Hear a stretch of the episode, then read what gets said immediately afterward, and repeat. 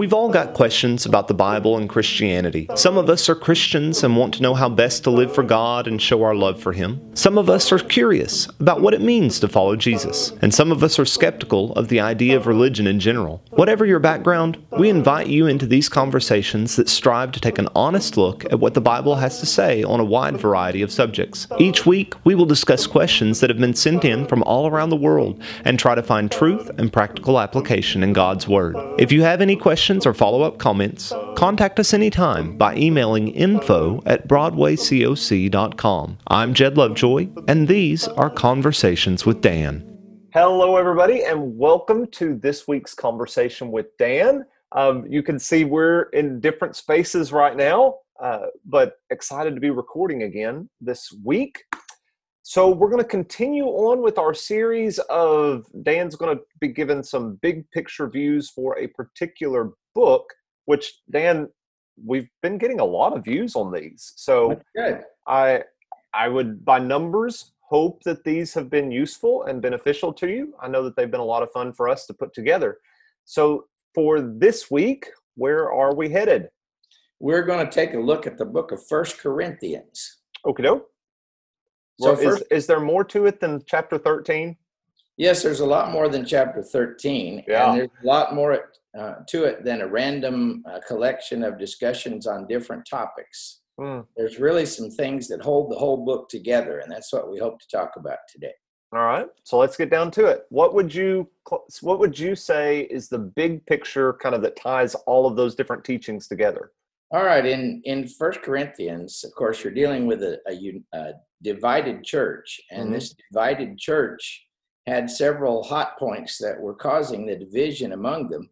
And uh, Paul gives a solution for their divisions, and mm. then that solution is applied in each particular uh, thing that was dividing the people.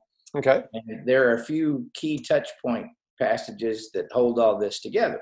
Yeah. So, so first, let's look at First Corinthians 1, verse 10, which okay. is one of the three petitions in the book. Let's read hmm. that, Brother Jed. Yeah, he says, I, I appeal to you, brothers, by the name of our Lord Jesus Christ, that all of you agree and that there be no divisions among you, but that you may be united in the same mind and the same judgment. All right, you as well as I know that when you have 14 people in the room, you usually have 14 different opinions. Yeah. How in the world can people be united in the same mind and in the same judgment?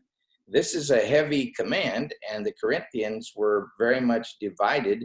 Even if you keep reading the verses there over who baptized them, and they thought they were yeah. each other in regard to who baptized them. Uh, the first four chapters really lay the foundation for the whole rest of the book because mm. Paul introduces two kinds of wisdom. Okay. And it seems like the competitive Corinthians were all about uh, your pedigree and your worldly wisdom and uh, I'm smarter than you are. And Paul was all about there's divine wisdom that none of us could figure out, and that's the only kind that counts. Mm. So if you'll read for us First Corinthians 1 18 through 23, okay. I think you'll see him talking about those two kinds of wisdom. Yeah. For the word of the cross is folly to those who are perishing but to us who are being saved, it is the power of God. For it is written, I will destroy the wisdom of the wise, and the discernment of the discerning I will thwart. Where is the one who is wise? Where is the scribe? Where is the debater of this age? Has not God made foolish the wisdom of the world? For since in the wisdom of God the world did not know God through wisdom, it pleased God through the folly of what we preach to save those who believe. For Jews demanded signs and Greeks seek wisdom, but we preach Christ crucified, a stumbling block to the Jews and folly to the Gentiles. All right, and one more, verse 24. Sure. But to those who are called, both the Jews and Greeks, Christ, the power of God and the wisdom of God. All right, there are two kinds of wisdom. There is God's wisdom and the worldly wisdom, and God's wisdom is all about Christ. Mm-hmm. If you go down to verse 26, uh, behold your calling, Christianity, brothers. Not many wise according to the flesh, not many mighty. Yeah. And down in verse uh, uh, 27, God chose the foolish things of this world so that he might shame the wise. Uh, go over to chapter 2, verse 1. Read that for us. He says, And I, when I came to you, brothers, did not come proclaiming to you the testimony of God with lofty speech or wisdom. All right. So, in other words, Paul didn't tout his degrees or his training or anything. He just told them the story of Jesus and Yeah. what God revealed to him, which had absolutely nothing to do with his study as far as outside studies. It had only to do with what God had revealed to him. Yeah. Um, if you go over to chapter 2, verse 6, he Okay. talks about the whole plan of God that Hmm. comes through the wisdom of God and not the wisdom of men. Read 6 through, uh, read 6 and then read verse 9, if you would, there. Okay. It says, Yet among the nature, or uh, among the mature, we do impart wisdom, although it is not a wisdom of this age or of the rulers of this age who are doomed to pass away. And skipping down to nine, but it is as it is written, what no eye has seen, no nor ear has heard, nor the heart of man imagined, what God has prepared for those who love him. All right. No human eye has ever seen God's wisdom. No Hmm. human ear has ever heard it in their own searching or studying. God's wisdom has never entered into the mind of man when man tries to figure it out on, on his own. Yeah. Only God can reveal his wisdom. Mm-hmm. So, Paul's point here in the first four chapters is that as an apostle, God has revealed to him directly God's wisdom. Mm. And God's wisdom is the only thing that counts for people that believe in divine revelation. Look Mhm. at uh, chapter 4 and let's go over to verse 15 and 16. Okay. He says, For though you have countless guides in Christ, you do not have many fathers. For I became your father in Christ Jesus through the gospel. I urge you then, be imitators of me. All right. In other words, you need to listen to what I say. Now, that would sound very presumptuous if it came from either one of us or anybody else. Yeah. But Paul is making the argument that since what I'm telling you came directly by divine revelation, Mm. you need to listen to what I say. And Yeah. if you'll read the next two verses, he makes clear what he means 17 and 18 there. Yeah. He says, That is why I sent you Timothy, my beloved and faithful child in the Lord, to remind you of my ways in Christ as I teach them everywhere in every church. That's Some- good enough. Okay. So I'm sending Timothy, and he's going to remind you of my ways that I teach everywhere in every church. Mm. Basis of Paul's teaching in every church was the wisdom of God. Yeah. So And we could go Paul is saying, "Do what I say." Yeah, and I was going to say we could go back, like, and First Corinthians, we could read about its founding there in the Book of Acts and things. But Paul had been confirmed by the other apostles, you know, and uh, there had been witnesses for him and all that. So again, there's those people might say, "Oh, but that's just the example of another preacher stepping out." But he was Yeah. confirmed time and time again by the Spirit and the other apostles around him. So, Right. If you if you go back to chapter two, where we were talking about this divine wisdom, mhm. look at what he claims in verses 10 through uh, 14. He's talking about people that accept divine wisdom and people that only Mhm. hang on to human wisdom. Yeah. Uh, starting in verse 10, these things God has revealed to us through the Spirit. For the Spirit searches everything, even the depths of God. For who knows a person's thoughts except the Spirit of that person which is in him? So also no one comprehends the thoughts of God except the Spirit of God. Now we have received not the Spirit of this world, but the Spirit who is from God, that we might understand the things freely given to us by God. And we impart this in the wor- in the words not taught by human wisdom, but taught by the Spirit, interpreting spiritual truths to those who are spiritual. All right. And one more, actually, two more. Okay. The natural person does not accept the things of the Spirit of God, for they are folly to him. Sounds like earlier chapter. That's Uh, the Corinthians. Yeah. Yeah. And he is not able to understand them because they are spiritually discerned. The spiritual person judges all things, but is himself to be judged by no one. All right. The spiritual person is the person that accepts divine wisdom. Hmm. See? Yeah. And so, what he's trying to get them to do is to be spiritual people and respect the divinely revealed wisdom of God and let that be the end of the matter, whatever it is. Yeah. Uh, they were competing with each other and arguing over their opinions, sharing their own wisdom. And if you go to chapter 4, verse 6, he really encapsulates the problem at Corinth.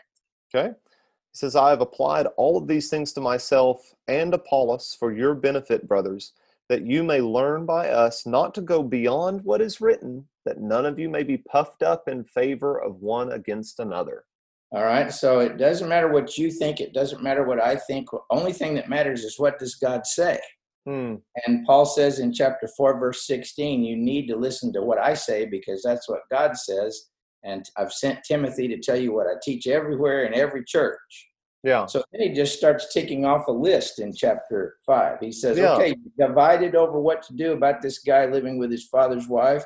Here's what God says Yeah. in chapter 6 and 7 he says you're divided over sexual matters and how to behave sexually and about marriage let me tell you what god says Yeah. about that in chapters 8 through 10 he says you're divided over whether you ought to eat meat sacrificed to idols and go to these events. And he says let me tell you what god says. He says flee from idolatry. Hmm in chapter 11 he says you're divided over the lord's supper and how to dress at church. Let me tell you how you don't need to be doing the lord's supper and how you do need to be doing the lord's supper. Yeah. listen to what i'm saying see? Yeah. and then when you go to chapter uh, 12 and 13 and 14 they were divided over their use of spiritual gifts and they were competing for the stage on with their spiritual gifts hmm and he said you got to use them for the edification of the whole body Yeah. there's a couple of key passages, like chapter 14, verse 26 is a key passage in there. Okay. It says, We all got these different gifts. We all want the stage. How can we find unity? Here it is. Yeah. What then, brothers? When you come together, each one has a hymn, a lesson, a revelation, a tongue, or an interpretation. Let all of these things be done for building up. That's right. You're going to build up the rest of the body. he said the tongue speakers need to be quiet because they can't build up the rest of the body Yeah. unless there's a translator. they need to take turns if they speak, and so that everything can be unified. In chapter 15, they were divided over the resurrection Yeah. of the dead. And he says, This is what God says. This is what you need to believe. And then finally, in chapter 16, he tries to unify them in a good work by making a contribution to the poor saints. But Hmm. look what he says in 16, 15, and 16. That's another uh, petition. Okay. Let's read that. He says, Now I urge you, brothers, you know that the household of Stephanas were the first converts in Achaia, and that they have devoted themselves to the service of the saints. Be subject to such as those, and to every fellow worker and laborer. All right, here's the three petitions in the book of Corinthians. 110 says, I beg you not to have divisions, but to all think the same way and speak the same thing. Mm-hmm. Then the second one, which summarizes the argument about human wisdom and divine wisdom, and is in 416, Paul says, I'm your father in the gospel, I'm an apostle, be imitators of me. Yeah. And I've sent Timothy to tell you what I teach in every church. And then the third one is in chapter 16, verse 15. You people are fighting and squabbling, but there's one family there that will provide you some good spiritual leadership toward unity. And that's the family of Stephanas, who instead of squabbling and dividing is just dedicating themselves to the work of the Lord. Those people will lead you in the right direction. So, Hmm. really, the book of Corinthians is a book about how to find unity and how to find the solution to all these problems. And the answer is you got to take God's wisdom, not man's. Yeah. That's what Yeah. it's about. So there's all the issues, and his answer to all the issues continues to be you need to be focused on Christ. Like- well, it, more than that, it means you do what the Apostle Paul says because he's gotten his wisdom directly from God. yeah, yeah, Some people say, I'm focused on Christ, but I don't agree with what Paul said about idolatry. Or I'm focused on Christ, but I don't agree with what he said on marriage. Or yeah. I'm focused on, you know, that's not the message of Corinthians.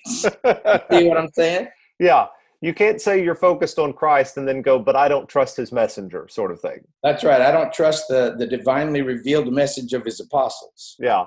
And especially, you know, I've always thought that 15 is kind of his closing argument to all of that because he's going, and all of that is based on the fact that he did raise again. He spoke to me again, you know, all these different things. That's So, right. That's right. Very Yeah. good. Okay. Well, I don't, I don't think I have any other questions really. I mean, it's, No, that's pretty much what the book's about. And uh, it does hold together based on those things the three petitions and Yeah. striving for unity and they were divided over so many things. What are we divided over today? What does god say? That's where we should find our unity. Yeah, but I think a lot of times First Corinthians tends to be just pulled piecemeal out to answer a mm-hmm. certain question, and it's not given that sort of full context view, which is why I think you end up getting First Corinthians 13 as a passage about just marriage and love rather than spiritual unity through love. well First corinthians 13 is part of the discussion of not competing with your spiritual gifts but how what the principle is for Yeah. using your spiritual gift in church it's the principle of love how can i use it in a way that's good for the rest of the body of christ that's what First corinthians 13 is really about in the context of the book Yeah. Okay. there's also a, a, a string of um, passages in the book that talk about being arrogant or puffed up. Yeah. And that's because they were competing on their own merits instead of just listening to the wisdom of God. Cool. Yeah. Well, I, I think that's a good spot to wrap it up. Me too. and then we can let them all fight it out in the comments about which one of us they like better, Paul or Apollos, Dan or Jed. Well, they probably like Jed because he's younger and he's got him a beard and stuff like that. We'll talk to y'all next time. All Bye. right. Y'all have a good week. Bye. Thanks again for listening to these weekly conversations between myself and Dr. Dan Owen. Conversations with Dan is an outreach and teaching ministry of the Broadway Church of Christ in Paducah, Kentucky. You can find us online through most of the major social media sites or through our website, broadwaycoc.com.